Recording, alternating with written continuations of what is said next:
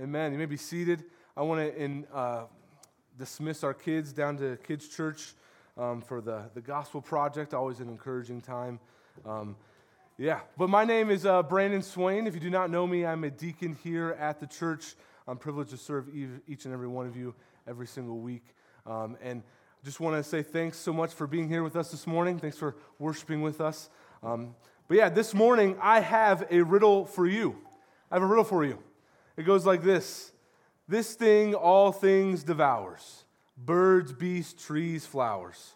Gnaws iron, bites steel, grinds hard stones to meal, slays king, ruins town, and beats mountain down. What on earth could this be? What on earth could this be? Says it's dev- it devours, maybe it's a, a carnivorous man who's just really, really hungry, going around eating everything in his path. I know I was there this morning. I was really, really hungry for breakfast. When I woke up, I felt like I could eat anything if you put it in front of me. So, except horse meat, which I don't know. Everyone always asks, like, would you eat horse meat? No. Okay, whatever. Um, but it also says that it's a that it slays kings and ruins town. Maybe it's a carnivorous, powerful warrior. Maybe it's a Viking, right? Maybe it's a it's a Viking who's sailing and pillaging along in Europe, and he's just uh, conquering everything in its path. He's eating everything that he can get his hands on. But then it also says that it beats mountain down. Maybe it's a giant carnivorous Viking warrior that's just going around pummeling mountains into the ground, laying the landscape to waste, and ruining everything in his path. Does anybody have any guesses as to what the answer to this riddle might be? Who said that? Brad, did you have you read and watched The Hobbit? Okay, yeah. This is from The Hobbit. It, the answer is time. The answer is time. This is the, the riddle that Bilbo uses to stump Smeagol, if, if anyone's a fellow nerd in here. Um, great movies, you should watch them. But yeah, the answer is time. The answer is time. And we all have a problem with time. We all have an issue with time. We never have enough time. We're always trying to save time. We're always trying to cut time. We're always trying to gather more time. But the issue is, the issue always is, is that time is passing us by. Time is always passing us by. And not only is it passing us by, but eventually, friends, time will turn everything around you to dust. Time will turn everything around you to dust. The very building that we're sitting in, the chairs that you're sitting on, time will come for those things too. And it will turn this building into dust. Time reveals, the endless march of time reveals the vanities of life the endless march of time reveals the nothingness that consists of this life. It reveals, it pulls back the curtain of the, um, of the temporariness of this life. And in our text today, the preacher shows us who we are in relation to time. He shows us who God is in relation to time, and he shows us how you might be sustained through the endless march of time. I'm going to invite Stephen Horn up. Oh, I thought he was, where did he go? There he is. Okay. I, was, I didn't see you walk back there. I'm going to invite Stephen Horn up. He's going to read our passage for us this morning. Um, and please turn your attention to the screens or to your Bibles as Stephen comes and reads for us. Good morning. Our passage this morning comes from the Old Testament book of Ecclesiastes, chapter 3, verses 1 through 22. This is the word of the Lord. For everything there is a season and a time for every matter under heaven a time to be born and a time to die, a time to plant and a time to pluck up what is planted, a time to kill and a time to heal, a time to break down and a time to build up, a time to weep and a time to laugh, a time to mourn and a time to dance, a time to cast away stones and a time to gather stones together a time to embrace and a time to refrain from embracing, a time to seek and a time to lose, a time to keep and a time to cast away, a time to tear and a time to sow, a time to keep silence and a time to speak, a time to love and a time to hate, a time for war and a time for peace. What gain has the worker from his toil? I have seen the business that God has given to the children of man to be busy with. He has made everything beautiful in its time. Also, he has put eternity into man's heart, yet so that he cannot find out what God has done from the beginning to the end. I perceived that there is nothing better for them than to be joyful and to do good as long as they live. Also, that everyone should eat and drink and take pleasure in all his toil. This is God's gift to man. I perceive that whatever God does endures forever, nothing can be added to it, nor anything taken from it.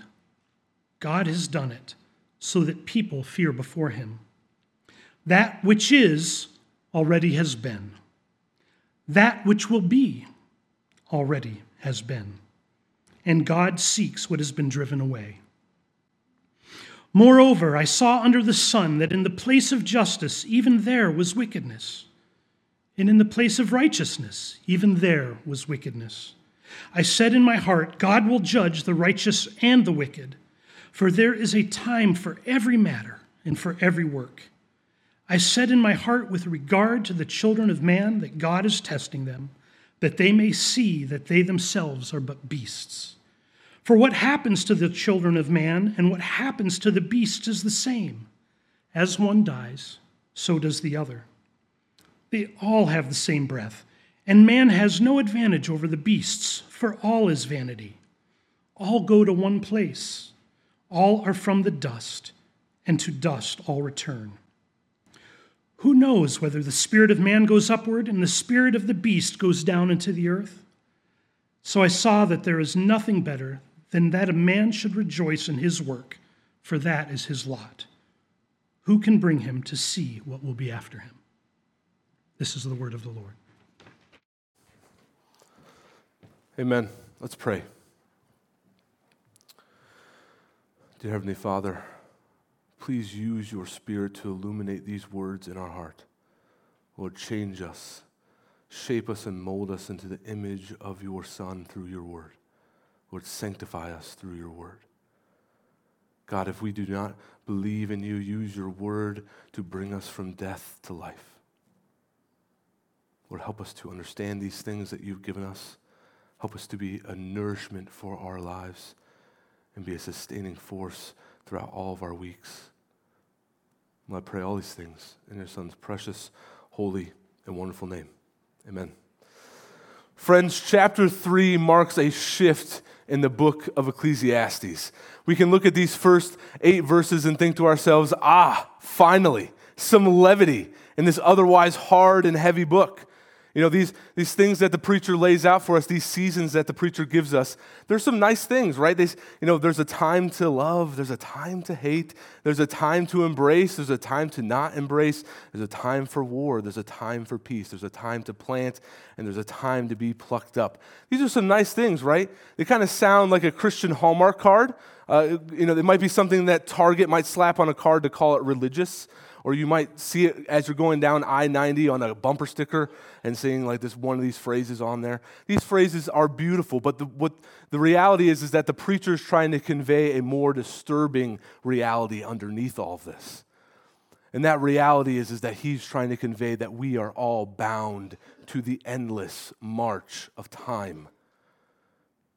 You have no control over it, you cannot escape it you are bound to the endless march of time, to the unstoppable march of time. Just look at the seasons that the, the preacher uh, lays before us. He describes those seasons that the preacher described. They don't happen, or we don't choose them. We don't decide when they happen, they happen to us. We do not choose the time that the seasons or the order that the seasons take place in our life. We are subject to them. We do not choose when the time to sow and the time to reap is. We do not choose when we are to mourn and when we are to dance. We do not choose when there's suffering and when there's joy. We do not choose when we begin to live. And we do not choose when and where and how we die. We are subject to time and its seasons. We are enslaved to it. We have no choice, no control. We are bound to the unstoppable march of time. However, though, even though we do not choose these seasons, even though we do not have control of when these seasons happen to us, the preacher wants us to be wise in knowing what time it is. Even though we do not have control over the march of time, we need to know what time we are living in. We need to know what time, what season of life we are in. Friends, we need to know when it's time to be silent and when it's time to speak up. You need to know when it's time to embrace and time not to embrace. You need to know when it's time for war and time for peace. Just look at the farmer. The farmer knows. He doesn't choose, he knows when the season to sow is. And he knows when the season to reap is. It's not his choice, but he definitely knows what time it is. And he organizes his life around that time. He lives his life according to the time and season that he's in. And friends, we need to do the same. We need to know what time we're in, and we need to live according to what time God has placed us in. So even though we are bound to the march of time, we need to know what time it is that we're living in. And friends, during this time that we have on earth, the preacher tells us we have been given one charge, one task, and that is for us to work. We are to work with the time that we have been given on this earth. We are to work in the midst of the march of time. Sorry, this mic keeps going up on my face. The preacher's not specific on what, those, what that task is or what the work is that we are to do, but he says that we are to work. We are to toil. We are to strive. We are to, um, we are to live by the sweat of our brow. We are to provide for our families. We are to be a contributing member of society. We are to work. But the reality is, just like the preacher said before in the other passages, the work that we do has no eternal significance. It has no eternal significance. Because, friends, the march of time will eventually come for your work as well. And even though you toil all day long and maybe you work to be the best engineer or the best teacher or to have the best business in central New York or the world, the truth is, time will come for your work. Time will turn your work into dust. Time will turn your work into obscurity and nothingness.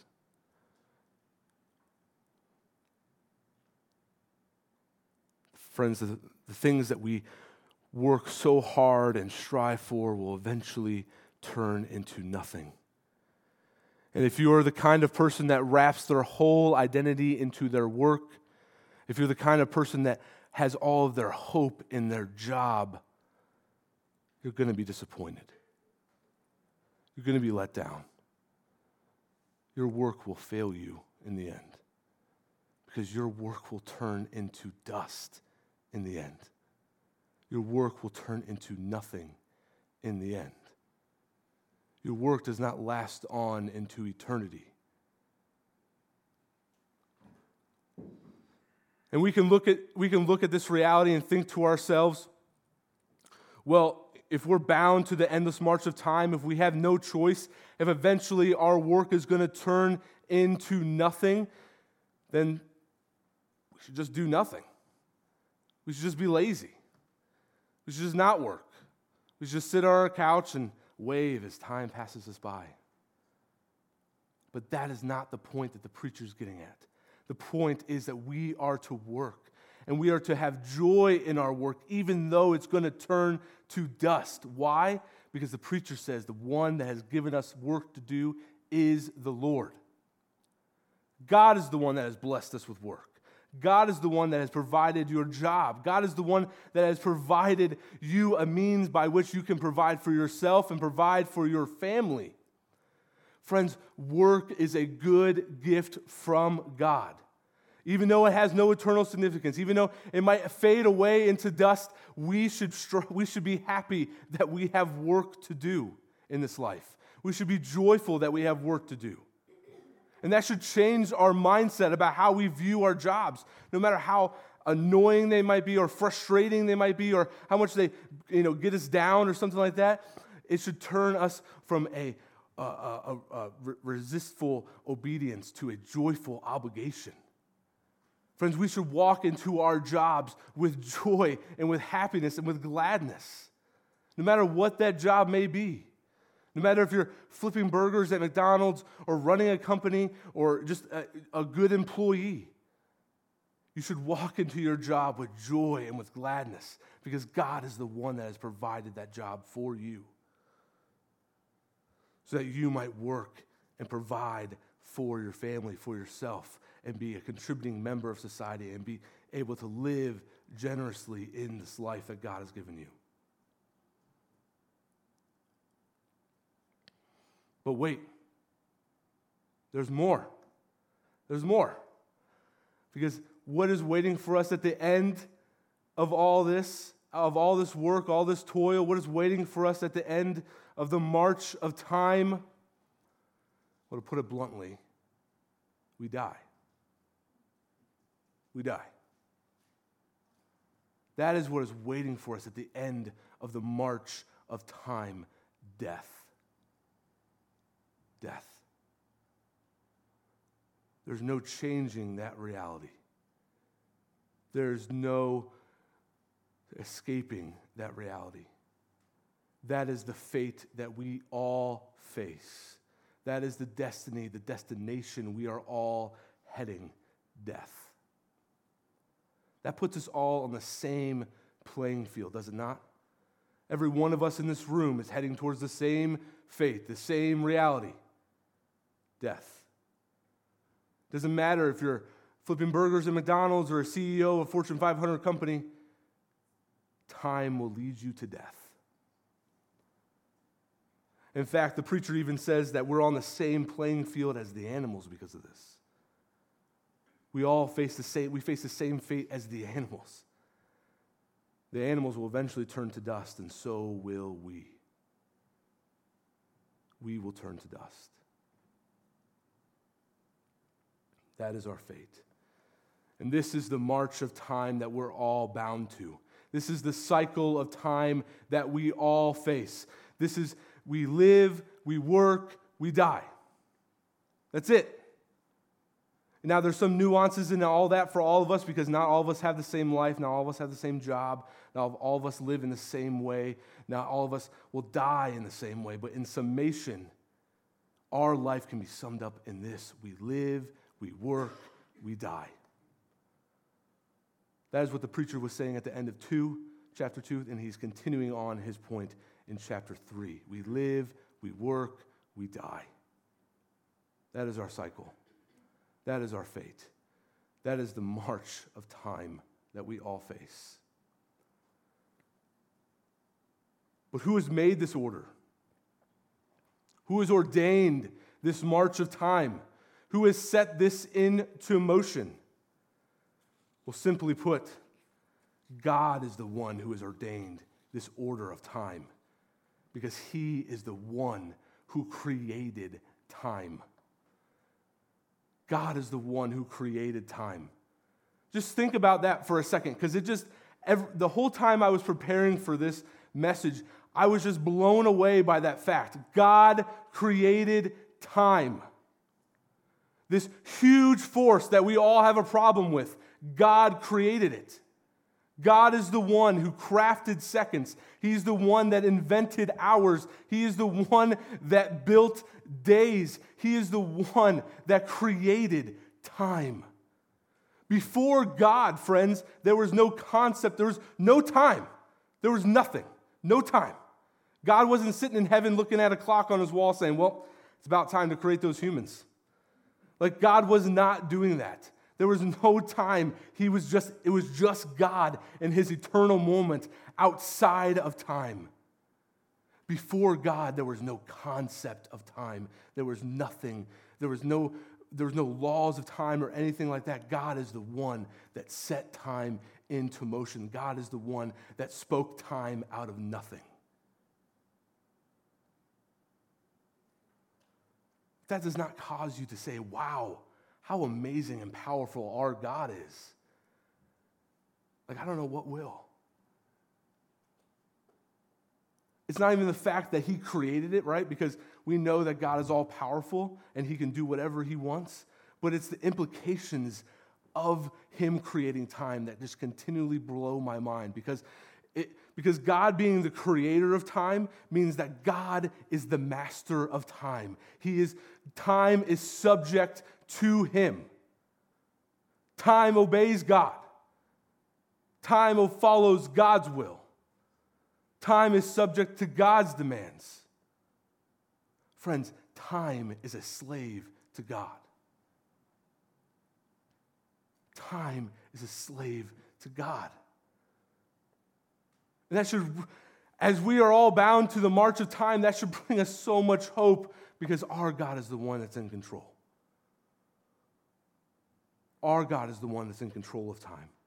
And He is the one that has given everything its time and its season.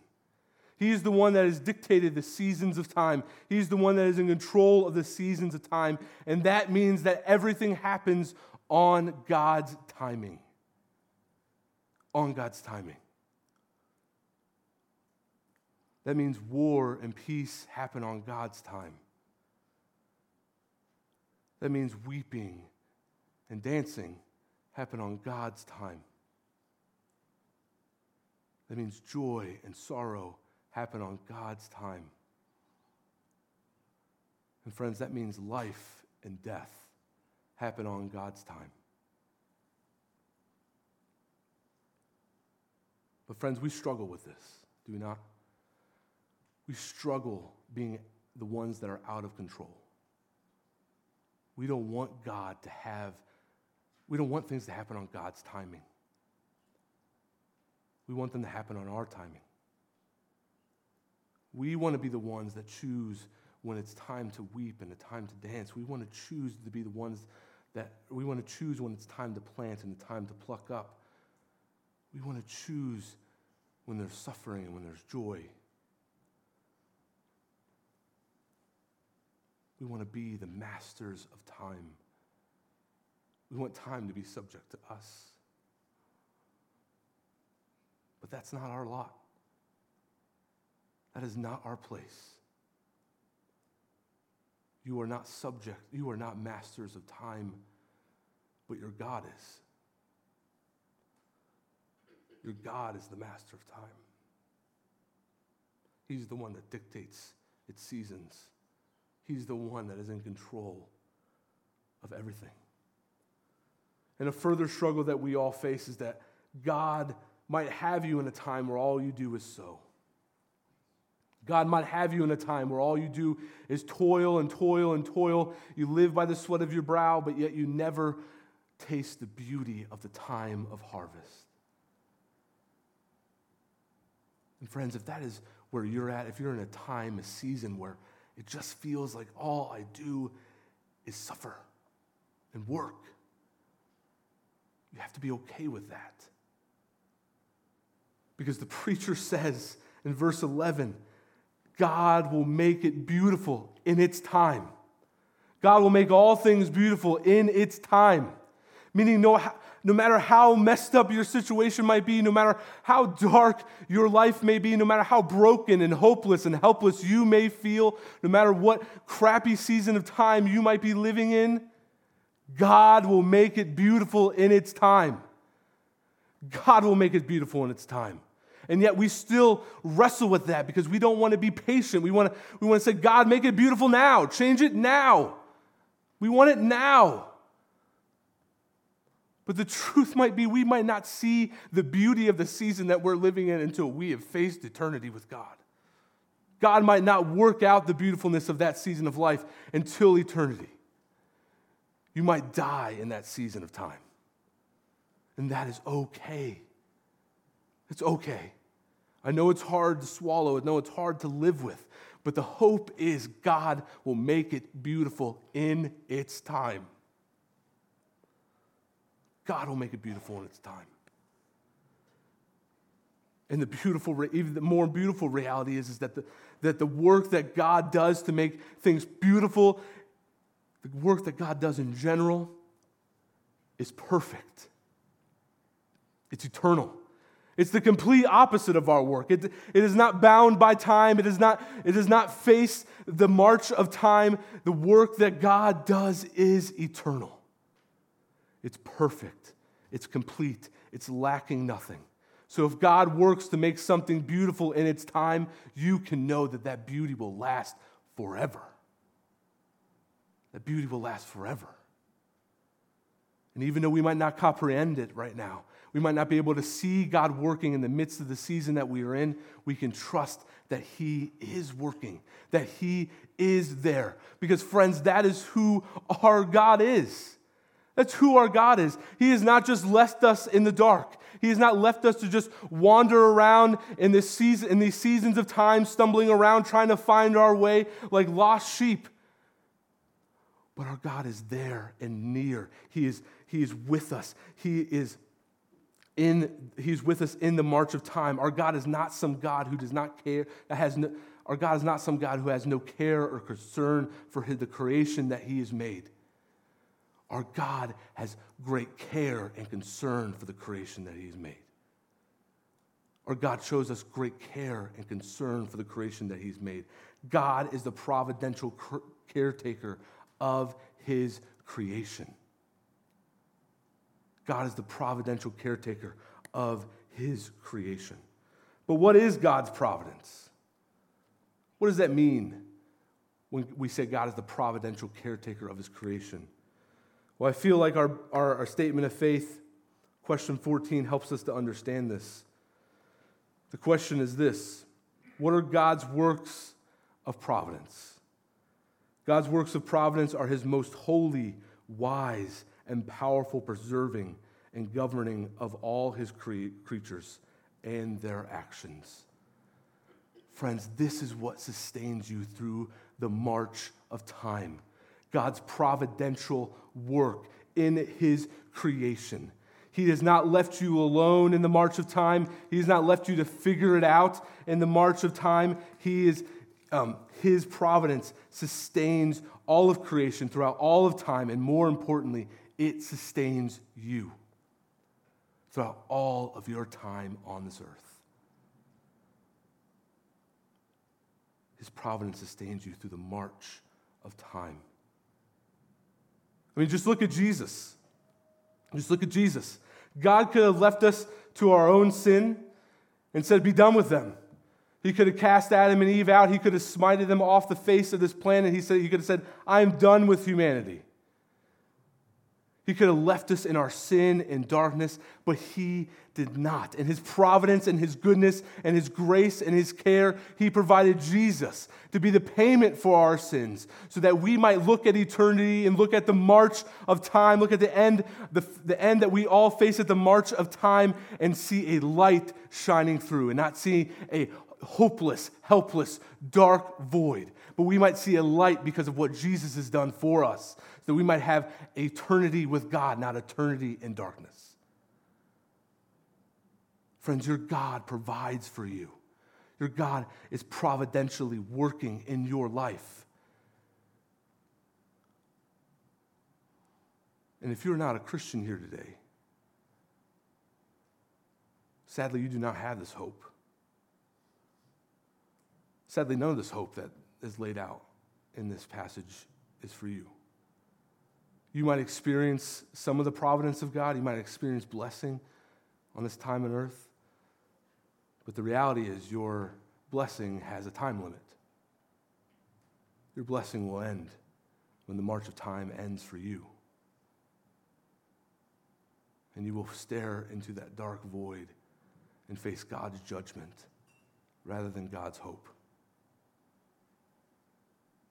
So if that's you today, if that is you, turn to Jesus. Place your faith, hope, and trust in Jesus.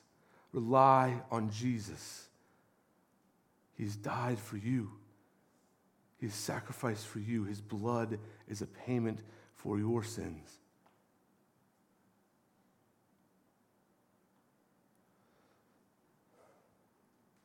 So turn to Him, trust in Him, hope in Him, and you can experience joy in the midst of this march of time.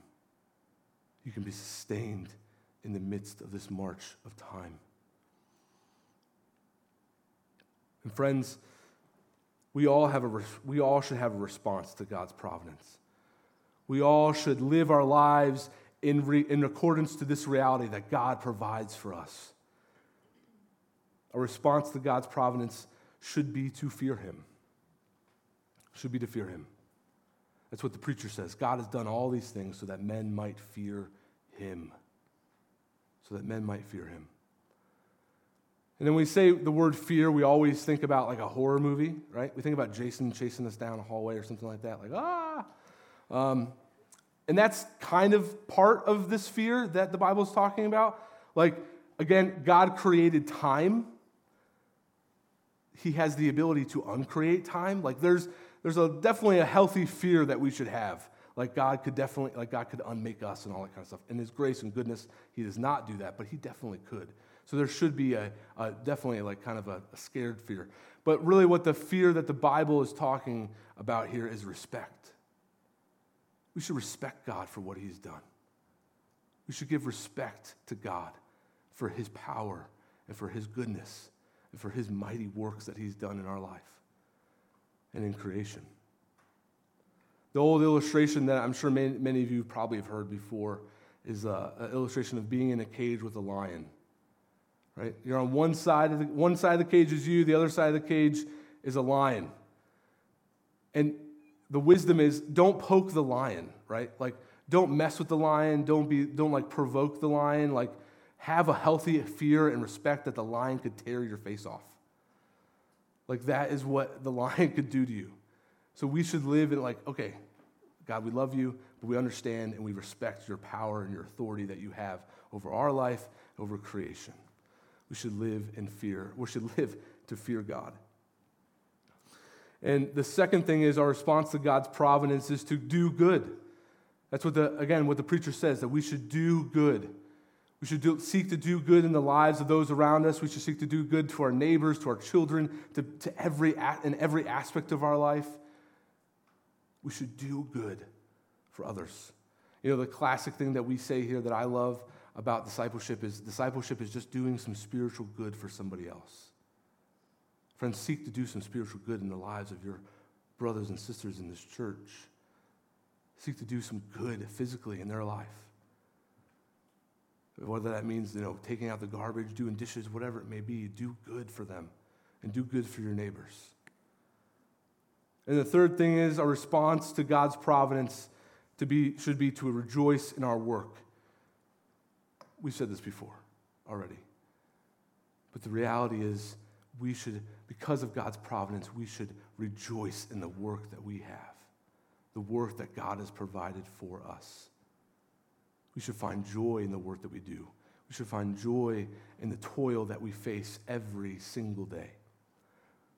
Brothers and sisters, rejoice in your work because it is a gift from God.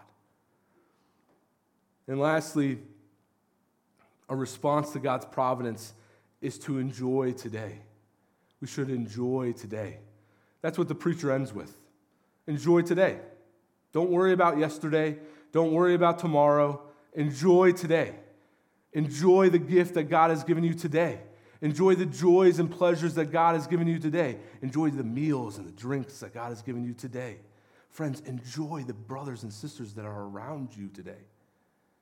Take joy in their presence. Take joy in the relationships that you have with them. Take joy in the fact that God has given you a church today to, to worship in, to, to praise Him and to be uh, filled with His word in. Take joy in the present. God will work out the past, God will work out the future. And God is working today. So take joy in today. See every day as a gift from God and take joy in it. Friends, you can look at the endless march of time and come to two outcomes. Without God, you can have a hopeless and pessimistic view of life. You can say, What's the point? What's the point? Everything's going to turn to dust eventually, everything's going to fade away into obscurity. Or you can have the Christian view and see hope in the midst of your days because the God you serve is the God that sustains you through the march of time. Friends, God's providence sustains you through the march of time. Friends, without our faith in God, we are no better than the animals. We're no better than the animals. We live, we work, we die.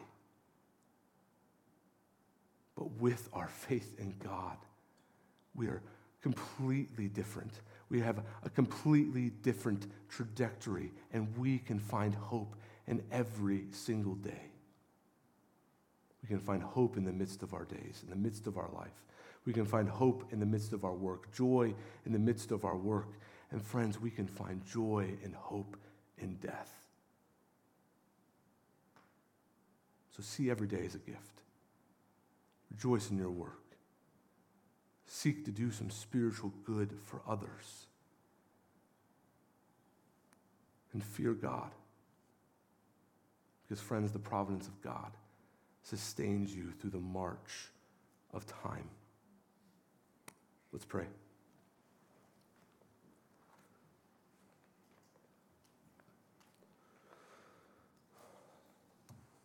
Almighty Creator, Sustainer, Giver of all life, we praise you for the work that you've done in our life, the work that you've done in creation, the work that you've done to keep the earth spinning, the sun to be on fire, and the work that you've done to provide every single breath in our lungs. God, let us have joy in the gifts that you've given us every single day. Lord, help us to have joy in our work. Help us to do good in the life of others. Help us to enjoy today. Help us to fear you, Lord. Lord, help us to be reminded of the work that you've done in Christ for us. Lord, bring joy into our hearts for the sacrifice that Christ has made for us. Lord, help us fall on our knees and praise you for the work that you've done through Christ so that we might have salvation from our sins and so that we might find joy in the midst of the march of time that we're on. Lord, I pray all these things in your Son's precious, holy, and wonderful name. Amen.